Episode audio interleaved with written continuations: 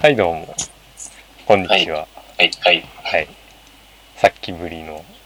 と土屋くんっていう僕の友人でありフランクリーポッドキャストのエンディングを撮ってくれてるピアノをやってる人とちょっと池袋でえー対談というかポッドキャストを撮ってきたのでその様子をこれから流したいと思います。はい。はい。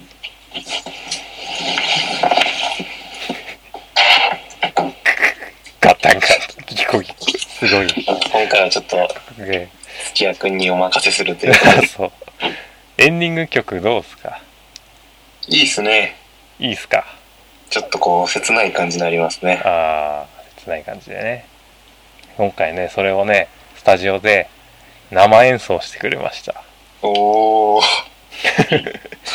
のでぜひね最後まで聞いてみてくださいはい。はいよろしくお願いしますどうぞおい。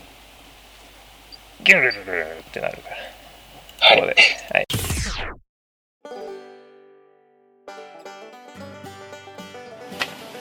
まあそうですね。いいか。じゃあそんな感じで、はい。ちょっと何十分間か。よろしくお願いしよろしくお願いします。ます飲み物持ってくれなかったな。これでよければ。あー。まあいいやじゃあ始めますよ。いいですよ。はい、えー今回はとある池袋のスタジオに来てましてえー2014年のフランクリー会場での BGM とポッドキャストのエンディングを撮ってくれエンディングを、えー演奏してくれている土屋くんを今日はゲストにお迎えしておりますよろしくお願いします。よろしくお願いしますじゃあちょっと自己紹介をあ、はい。えっ、と土屋智和です。えー、24歳です。うんえっ、とあと何でしょうね。あとなんで えー男男です。男です。あそうね。はい。えーとはい。特技は？特技は、えー、特技はですね。もう ピアノ。ピアノですね。はい。ピアノですすね。はい。えー、とある大学にはい。通いながら、はい、えーピアノをピア、ノのですね。えー精力的に活動していらっしゃるということです。えーっと僕平地との一応接点としては前のバイトで一緒だったと。いう感じですねそう。ですね。でその時に仲良くなったんで、フランクリーのなんか音関係ちょっとやってくれる人いないかなと思ったんでちょっとお願いして弾いてもらってるとはいちょっとお願いするのもなんかね悪いんだけど。いつもいつも。そんなことないですよ。弾いてくれてるんで。いやもう、ね、ありがたい。いやお世話になってる。えっとどうですか？ポッドキャスト聞いてんだっけ？あもうもちろん。はい毎回。どんぐらいどういうテンションで聞いてんの？あのもうなんていうかね僕の中でフランクリーはお一つの神秘であって神秘。神秘性がもう半端ないんですよね。そうですか、で最初にこうねあの展示会行かせていただいた日も、うん。やっぱりこう、まあ、普通の旅とは違ったんでまたちょっとこう神秘性に満ち溢れた。はい。そうね。去年の展示の時にうん、旅行ついでにそうですね。展示に遊びに来てもらって、はいはいはい。うん。初めてね見せたんだけど。うん。やっぱり音楽やってたり、まあ、音楽も芸術っちゃ芸術だけども、はいはいはい。やっぱり絵作りに関してというか、うんその創作物はい。立体的なもの、なんかそういうのってあんまこう見たりはしない？一応あのもう本当にフランス絵画とかあもうそれこそもう古典絵画みたいな、うんうん。そういうのはかなり好きで、うん。はい、まあ本当にもうモネモネとか、もうねはい、モネ。モネとか。背景画 そういうやつ、はい。印象派とか印象派も好きですね。なるほど。はいロビュッシーとかあの結構印象派好きあだった、あはいはい、作曲家もいらっしゃるんで、そうだね。だから昔から一応音楽との絵画とのその結びつきみたいなのもあるし、ね、そういうのははい。今も受け継がれているんでしょうか。そうよくわからんけど。ですねでも平地さんの絵は本当はにはい。ある意味じゃまあ僕の心をこう捉えてるというか。なるほどはい。すごくね本当いやいにやいやまあ美しい絵です、はい、あのゴルダンがもうあもう本当続きになるんで、えはい。ー書いてないから。ましてやカーニバルはねはい。もう僕が作ってるぐらいのね。はい漫画なんで。タイトルに入れてくれたぐらい、まああっちも頑張ってね。まあああれはその本当に個人趣味のものなんでやあっぱりそれよりは先に商業的に頑張って売れないとと思って、うん。今はかん書いてるものがね多いんであなかなかそっちは進まないと。でも多分いうね状況ですよ。普通に金取ってもあの、うん。やっていける漫画だと思う。いやいやいやいやまあねそうね。あれをだから1週間で書けたらはい。多分それは頑張って連載っていうそういう持ち込みもできるんだろうけどうん。時間が今俺はすごくかかっちゃうんでああそうですね。そこがね今ね課題なんですよ。うん。まあいいよ俺の話はいい。今日はね土屋君いるんだから。えっとなんすかね。まあ絵という意味でもうん。映画が大好きでしょ。あもちろん映画。俺ははい土屋君に教えてもらって見た映画結構あるんで。あのそれタイヤタイヤの映画を教えたうん。そうそう。タイヤのやつ。タイヤ。あれは素晴らしい映画だねあれ英語だと、うん。あの現現代がうん。ラバーっていう、ラバーね。はい。だゴムゴムのゴムラバー。ね、はい、でタイヤっていうのは多分日本人のつ翻訳家がなんかちょっとこうつけちゃったうん。やつなんで多分本当に語訳というか。まあ500500とまではいかないですけど。そうだね。そんな感じがなかなかいいのが思いつかない。うん。思いつかないと思うなあれは。そうですね。なんだろうなあれは激突とかつけてもいいよね。タイヤ激突とかでもいいよね。あのえ激突に通じる感じがある。うん。うん。うんありますね。であれはもう哲学なんですよね。そうね。映画哲学。映画より哲学なんですよね。映画哲学ちょっと笑笑い。みたい。なはい入ってますいいよね。皮肉っぽい感じの。皮肉っぽい感じが、はい。あれとか。うん。そうね。ああいうのとか見たしあとはマシニストとか。そうねマシニストも。うん。そうだったな。いや結構僕が好きな映画って、ーうん。やっぱさっきも言ったようにこう神秘的な映画がやっぱりすごく好きで、うん。ただ面白いとかまあ内容がいいとかそういうのだと、うん。あまりこう面白いと感じないんですよね、うん。はい、で一応第一条件としてうん。神秘的であることこれが、映画をこう選ぶ時のこう謎を残すみたいな、はい、謎を残すみたいな。なんで変な話 B 級映画とかまあそれこそもうかなり低ランクの映画でも、神秘性さえあればそれは僕にとっては素晴らしい映画うん、うん、になるんですね。いいですいい定義なんじゃないですかね、うん。最近なんかある？もうそうですね。本当に週週34日ぐらいは、えっとおそらく見てるんですよ最近映画を、でえっと最近はですね、うん。昔のは好きなんだっけ昔のも割と好きですね、うん。はい、ただ昔のはやっぱりちょっとこう最初の12本はすごく面白いんですよ。ただうん何本も見続けてるうちにやっぱりちょっと飽きてきて確かにね、はい。うん。あるわ。そういうのは。で最近は結構新作、純新作をおう。漁ってる感じはありますね、割と最近の最近何年か前に。はい何が？えーっとこれタイトル言っちゃっていいんですかね？多分大丈夫ですかね？映画のタイトルとかは大丈 一応最近見たのが、夫、うん、えーテスタールームっていう映画。テスタールーム？はい。ああ知らない。じゃないですか？なんかあの本当にもう最近出たんであレレビューとかも全然載ってないんですうけど、んえー一応内容内容も言っちゃ言った方がいいですかね。まああらすじ まあ、あらすじまああのオックスフォード大学の、うん。えー、と異常心理学をこう専攻してる先生がいるんですよ、はい。その先生はこの世のあらゆる超常現象は全部科学で解明できると。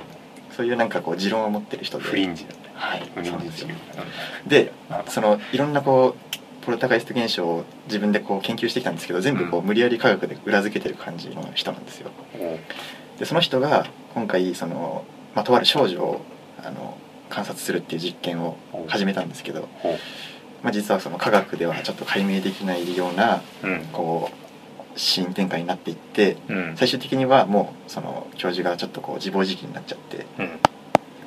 でまあは一応ハッピーエンドにはハッピーエンドなんのかなあれは。あ まあ難しい。難しいところですね。はい。まあハッピーエンドじゃないですね。ハッピーエンドじゃない。ええなんかか一応謎は解けたんですけど、うん。その後のその登場人物たちのその後は悪い方向になっちゃったっていうなるほど、はい。い、やーでも好きだねその心理系。ああそのうですね。精神系。精神系。すごいそういうの多いよね。気違い気違い映画が本当大好き。うん。まあね。気 違い大丈夫か？大丈夫か？大丈夫。いい P, のか P を作り大丈夫大丈夫あのーね一応ネット番組ネットラジオには一応放送禁止用語的なものはない。あ。一応ねそのそうなんですか。よかった。うんあとはその器量というか その流れによるから大丈夫でしょわかりました。なるほど。そういう映画。じゃあそのそういうのってさはい。最初って何？最初に見たその行かれてるゲー映画。うんやきっかけそういうの見始めるききっっかかけみたいな。やっぱりあれですね。あのもう B 級映画ですね、うん。はい。B 級の。何を最初タイトルすら覚えてないんですけど、うん。もう本当にこうそれこそゾンビがこうなんか街をわーっとこう。ゾンビ系の。はい、襲ってきてで CG もう丸出しの なんかもう本当に血血しぶきとなんかこう肉片が飛び散るような、超 B 級映画を見てそれが事の始まり。なるほどことの始まり、大体の人は多分そこでうあもうこれ B 級はダメだと。ん、まあ多分ねそこで楽しめるかどうかだよね。そうですね。で多くの人はもう B 級は絶対借りないってなっちゃうんですよ、うん僕は違くてその B 級にちょっとこうなんなんつうんだろうこう謹慎感を覚えたというか、あ。はい、でそこをこう深く見ていくと神秘性にたどり着くんですよ、ーうん。それが最初でしたね、はい。なるほど。いい。そのたまにさはい、A 級の皮をかぶった B 級ってあるよね。あのあありますね。ジャケットとかははいはいはい。すごくさハリウッドって感じのさうん。かっこいい感じなんだけどはい。中身見るとなんだこあー。れ おおこれ来たみたいな。いわゆる ジャケット詐欺そうそうみたいそう。な ジャケットとあとこう脇役にちょっと有名俳優いるみたいな。ありますね。あこの人出てんだ使りよって見見るとなんじゃこれ。なんだこれあはなんかつい CG の地底人みたいなやつが。ね、はい、あと最近多いのぬるっはと出てくるももどな何々もどきみたいな。例えばプレデターなんとかとかっていうこうタイトルがついてて。ー多分素人さんは撮ったらあプレデターだって。そうそう。そうあれはあれでしょ。その日本語訳の段階で多分そうですね。はい。あの「アルマゲドン2014」とか。あそうですそういうの。だ から向こうでは違うタイトルで出してんだけどこっちに来たらもう「アルマゲドン」ってつけなきゃうん売れないみたいな、売れないそういうやつなのそれありますね。まあ、そ俺その辺も大好きだけど。ああ本当ですか？うん。もうバカだよね。そのそのバカさも相まっていいよね。うんそうですね。うん。なんだろうねっていうそうじゃあまあ映画映画なんか喋りたいもんね。ああもうそうですね。と映りあえず画面白いけどね。映画の話ならうん何回でも毎,、何回毎回できるよね、すはい。今週こんなの見たみたいなのね。じゃあちょっとこれ僕からの個人的なあれなんですけどうじゃあさん映画見る時の、んうん。あの整った条件ってあります？自分自身の。ああ例えばなんか疲れてないとかうんうん。部屋の状況がこうとかなんかこれが必要とかそういう感じのとね俺は大体作業しながら見るっていうのが多い。ねあ。のこう画面置いて、はい。こっちで原稿用紙置いて、うん。ペンにペンとかでこう書きながら こう見見る。あであとは実況があると俺は好きなの。あ。あのインターネット上の、すね。はい。まあ、コメントでもいいけど、うんうんうん。ニコニコ実況だったりあとはなんだろう、まあ、レビューとかでも。うん。割と俺はネタバレっていうよりはそのノリの中で楽しみたい派。なるほど。ですね。映画によっては確か解説付きもなんかありますよね。あの解説とか見るの好きだな。はいうんで割と土屋君は、うん。あ、俺前聞いた気はする。あしますか？うん映画見る時の土屋君の礼儀。あれで白木さんは多分流れ流れ作あ違うながら作業。そうだあなねほとんど、はい。作業しそながら。の方が俺は頭に入ってくるああなんか、僕はですねもう完全にまず自分のすべきことを忘れるんですよ。もう。うん、うん、何も。全て無にする。はい。映画しかないと。いう感じにしてでまず部屋はあのこう3段階ライトあるじゃないですか、はいはいはい。明るいちょちょい暗い真っ赤ま、ま、豆豆。豆 豆電 あれの中間にするんですよね、気なるほど、はい、でそれで椅子があって横にもう一台椅子を置いてそこにお菓子と、えー飲み物をほ置きます。で、えー画面と自分との距離はう およそ3 0センチから5 0センチ割と近めだ。近めです。で、えーっとイヤホンをつけて外部からの音を一切こう遮断遮断して、はい。でそれであのこう椅子にちゃんと座って。ふーっとこう一息ついてちょっと23秒ちょっとこう 目をつぶ精神統一。精神統一してふーってなったら電源を入れると。なるほど。はい。で最初の予告あるじゃないですかなんか、うん。あれはあるあぜ全部飛ばします全部飛ばす。もうひもう 100, 100倍スピードの速ああれ 飛ばせないやつとかあるよね。あありますね。あはあのななんでキキー操作が無効ですみたいな。あーそうそうそう。それはもうしょうがないですよだよね。はい、ーまあ予告はそうか。俺予告も楽しむな。ああ次これ見ようってめこうタイトルメモっといたあうんりとかあまあ一応予告も、うまあ次何を見るかっていうちょっと参考にはん、うん。なるまあなるゃうはい。でもほとんどがさこう配給会社のさ、うんうんうん。宣伝したい邦画だったりさ、そうなんかさどういいですよいうやつだったりするんだよね、はい。しかも長くないですか？うん長い。長い長い。全部見たらあれだけで3 4 0そう。分ねかかっちゃいます1個5分ぐらいやったりするからね、はい。でもまあ予告編の美学みたいなのもあるからそそれも楽しむっちゃ楽しみだね。あそうなんですか、うん。予告編の美学。こうどこまでネタバレしてんのかとか。さあ一回見た映画とかだと内容分かってるから、あうん。そのあここも予告編であったんだみたいなところが、なるほど。うん、やっぱりいいシーンを見せたいんだけど、うん。ネタバレはしたくないみたいな。あで予告編だけのナレーションがあったりとか。あはいでもうナレーションが全然合ってなかった。り合ってない。そういうのとあったり。楽しみっちゃ楽しみかな俺は。なるほど。土屋君は全部飛ばすそうですね。もう全部だ出して。その映画以外の情報は入れない、できるだけ入れない。できるだけ入れないように、えはいいいですね。でまあその映画が始まって、うん。でエンドロールが一通り終わったらもうあのそうですね。現実日記に戻る戻されるんで結構その見終わった後の虚無感っていうかやあっぱそういうのが激しいですね。あなるほど、はい。ふとその時にこう音楽を聴いたりしないそれはないです。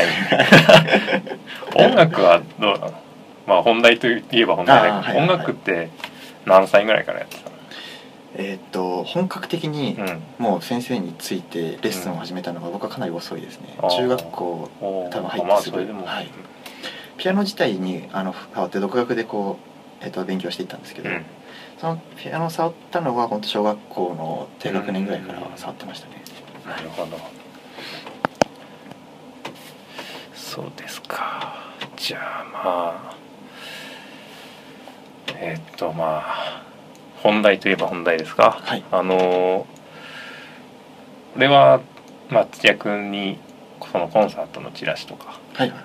えーちょっと頼まれて作ったりがかあそうですね。してるんだけども、うん。うん。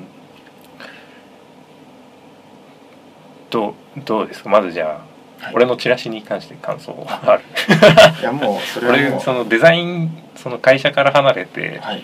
デザイン業っていうのは本当になんていうんだろう親戚というか、うん。あの兄弟だったりと土屋君みたいな友達だったりそういう人から以外は本当にもう俺がの実力ではやダメだなと思ってる。あのねその会社では本当になかなか力その発揮できなかったというか、うん。本当にプロとしては通じなかったところがあるんでデザインに関しては、あそうなんですね、うん、でもそれでもまあうん。その技術を生かしてはい。できるものはまあ身内であればやっていこうと思ってるうん。感じなんですけど、そうですね。多分やっぱそれは考え方次第というか、うん。まあおそらく僕も普通に音楽業界で活躍していこうと思ったら絶対に無理だと思うんで、はい、多分どんなに頑張っても食べていくのは不可能だと。なるほど。はい。音楽というか、まあコンサートではい。人を集めてみたいな、絶対無理です、はい、平地さんがその多分言われてる、まあ、その会社ではうん。自分の実力があんまりあまり出せないというかそういうのはおそらくですけどえっ、と多分考え方次第でなるほど。あのそそんな感じはしますね。うん。まあ確かに一人一人でもやっぱりこううん。この人は天才だと、うん。すごい魅力があるってこう言ってくれる人がうん。いればその人は本当に、まあそうです。ねどんなこうそのプロプロの人よりもうん。優れているんじゃないかと、なるほど、はい、僕は思ってますね。それはありがたい言葉だね。やいや。そ れはいろんなところで言えると思うよ、うん、そうですね。それは。じゃあ実際平井さんのさチラシあ、まあ、チラシのデザインはですねやっぱりこう僕のイメージとやっぱりこう合致して。て、はい、だから例えばそこの辺その辺のデザイナーさんに作ってもらうよりはうん。あのデザイン的には僕は平地さんの方が大好きなんで、うなるほど、はいですね、うん、同じ金額例えば金額あ同じ金額かかるとしても平地さんを選ぶと思いますなるほど。はい。ありがとう。いや ででえっ、と5月30日でしたっけあ31 31ですね。はい。5月31日にはい。またコンサートが。ああります。はい。えっとに日曜日ですかね。日曜日。5月31日のの日曜。日曜日ですね。はいえっと武蔵野ルーテル協会というですねあの武蔵野とは、い。武蔵野とは。東京都。そうですね東京都ですね。はい、えー武蔵野区。武蔵野市。む武蔵野市かな区かな。武蔵野市武蔵境。武蔵あ駅はえっ、と阿佐ヶ谷。阿佐ヶ谷、はい。ああそっか。阿佐ヶ谷あっちか。あ、はい。教会の方だね。そうですね。降りていただいてちょっとバス乗るんですけどえっ、とまあ普通に阿佐ヶ谷駅からだったらうん、うん、10, 10分15分ぐらいで。そうだはい。ね阿佐ヶ谷は阿佐ヶ谷といえばえっと中野の近くですね。そうですね。はい。中野の近く。はい。東京都阿佐ヶ谷。阿佐ヶ谷。はい。の駅降りて、はい、なんて言えばいいんだ？駅降りてですね。バス。バス乗るんですけどじゃあちょっともう一度あのはい。詳しいこと。詳しいこと。をえーっとですね5月31日の、えー日曜日ですね。うん15時半開演。はい。あえーっと会会場。会場。はい。16時開演。16時はい。武蔵野ルーテル協会という場所で、えーコンサートをいたします。はい。はい。えーっとあとなんだあの前回えー共演者が一人いたんですけどはい。なんと今回はあのまあ歌の方とうん。あまあピアノの人2人うん。プラス僕で4人で4人で。出演することになってますんで。あの歌も聴けるしピアノも弾けるしうん。フルートも聴けて、うん。えー土屋君以外女性だっけ？そうなんですよね。全員。はい。お。なんかただのなんか女ったらしみたいな。そういうの人たちも、こうはい。いろんなところで知り合ったそういう音楽やですね。はい。やる方ちって感じで。まあ大体が多分東宝出身のはい。方ですかね。東方はい。東の方ってこあそうですね。東のあのなんかこう邦画の方って邦画の方ではい。そういう学校がある。ああるんはいそうですね。じゃあ詳しい場所場所のあ場所の説明をいたしますね。はい。えっ、とこれ住住住所からや住所言っちゃっていいんじゃっないですかね。まあ一応武蔵野ルーテル協会という場所ではい。でえっ、と阿佐ヶ谷駅から北えっ、と阿佐ヶ谷駅北口から、えー中杉通りに行って、はい。えー、1000メートルまっすぐ行きます。1キロメートル。はい1キロメーターですはねい。で早稲田通りを渡ってはい。300メートルまっすぐ行って、えーセブンイレブンのですねところを、えー左に曲が曲がります。はい。そうすると日本福音ルーテル武蔵野教会のはい。えっ、とななんでしょうね電柱っていうのか電柱？な、はい、が見えるんですよ、はい。もうそこを目指してあとはうん。行くだけなんで、はい、建物あるともう見たらわかる感じで。あもうそうですね。教会って感じだよね、でえっ、とバスではい。えっ、と行かれる方はバスでも行けますっていうことだけちょっと。諦めて。はい。バスだバスでも行けるので。すねはい。バスとねあとね、えー西武新宿線からも行けますよ、うん。あの阿佐ヶ谷だけじゃなくてはい。上上っていうか北の方には鷺宮かな。あ確か。鷺宮駅も近くにあるんであそっちからでも十分歩いていけます。ぜひね、えー東京お住まいの方よろしくお願いします。はいよろしくお願いします。あ一個じゃあね忘れてたんだけども土屋くんが敬愛するそうですね。作曲作曲家がいると、はい。その辺の話を聞いていきますか。あはい。えーとですねアルカンという作曲家なんですけど、はい、はい。えーフランスのパリ生まれの作曲家で、うん、アルカン。はい、アルカンフルネーム。シャルル・バランタン・アルカンです。シャルル・バランタン・アルカン。はい。おでえっとショパンとかリストとかともかなり親しかった。はい。ショパンとリストはすごくあれですよね。そうですね有名有名、はい。日本では有名なな感じ、そうですね、まあ、かなり親しかった方でうん。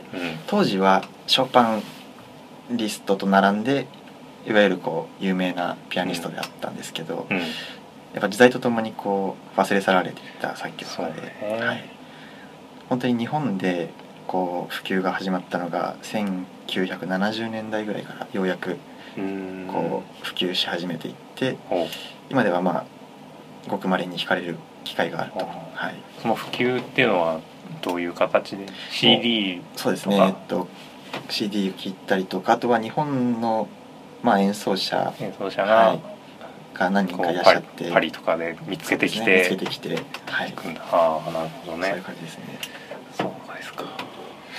一応まああの、うん。才能あふれる作曲家というのはもう、えっと、曲を弾けばわかるんではい。僕の使命はそれをなるほど。みんなに広めていくと。そういう感じですね。はい。でちょっとじゃあ一曲。そうですね。一曲。一曲聴いてみますか。はい。どんな感じの作曲家な。のかあそうですね。やっぱりねリストだのそのショパンだのっていうのははい。テレビでよく聞くじゃないですか。そうなんですよね。テレビだったりイベントとかでねよく使われるからこそ知られてるっていうのがあるし。ね。まあそういう意味ではいちょっと聞いたことない人も多いと思いますんあでそうですね。じゃあ一曲じゃあはい。お願いします。じゃあ曲名。はい。えー、とシャルル・バランタン・アルカの作曲、えードイツ風メネット、えー作品。作品46 46はい。はい。じゃあじゃあよろしくお願いします「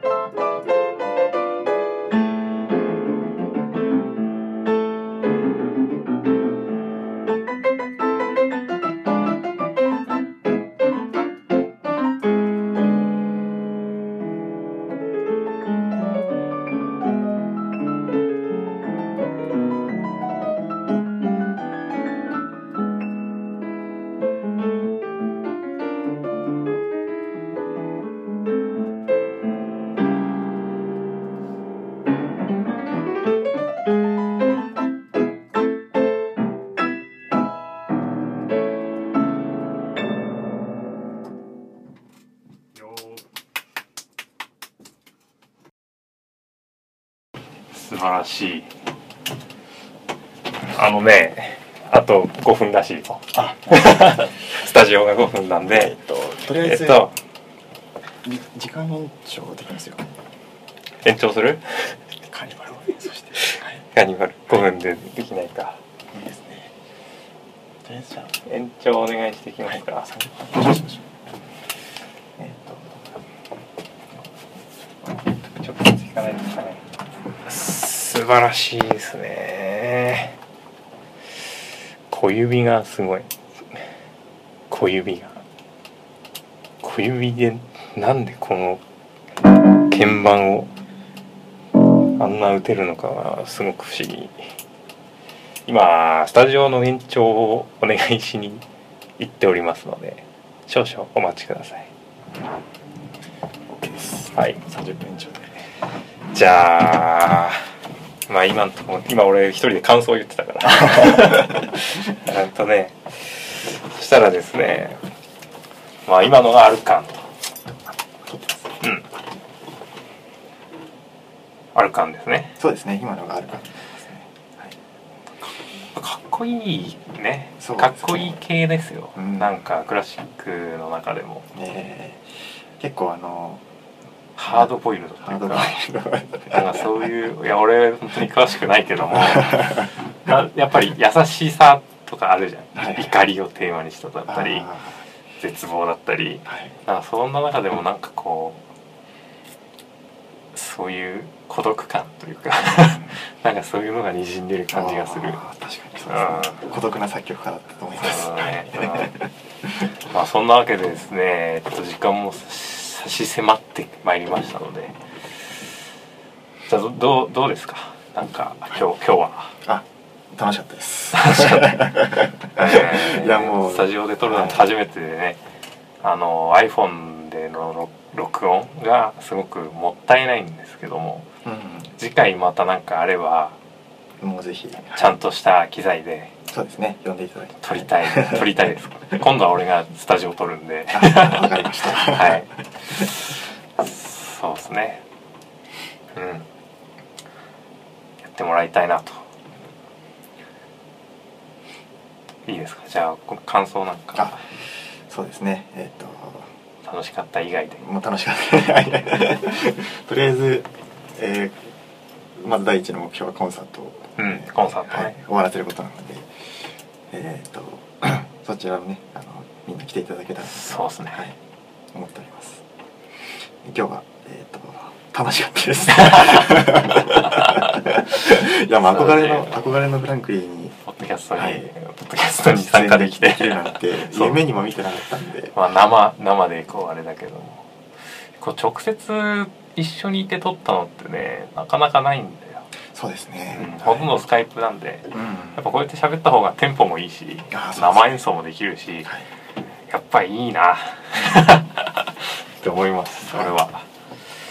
というわけでじゃあ、えーポッドキャストも終わりなので最後やっぱりポッドキャストエンディングテーマ今これでしょうっていう感じでやっておりますんでせっかくなんで弾いてもらいます。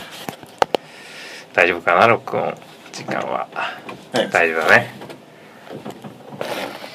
それではお願いします。この曲を聴きながら今日はお別れします。さようなら「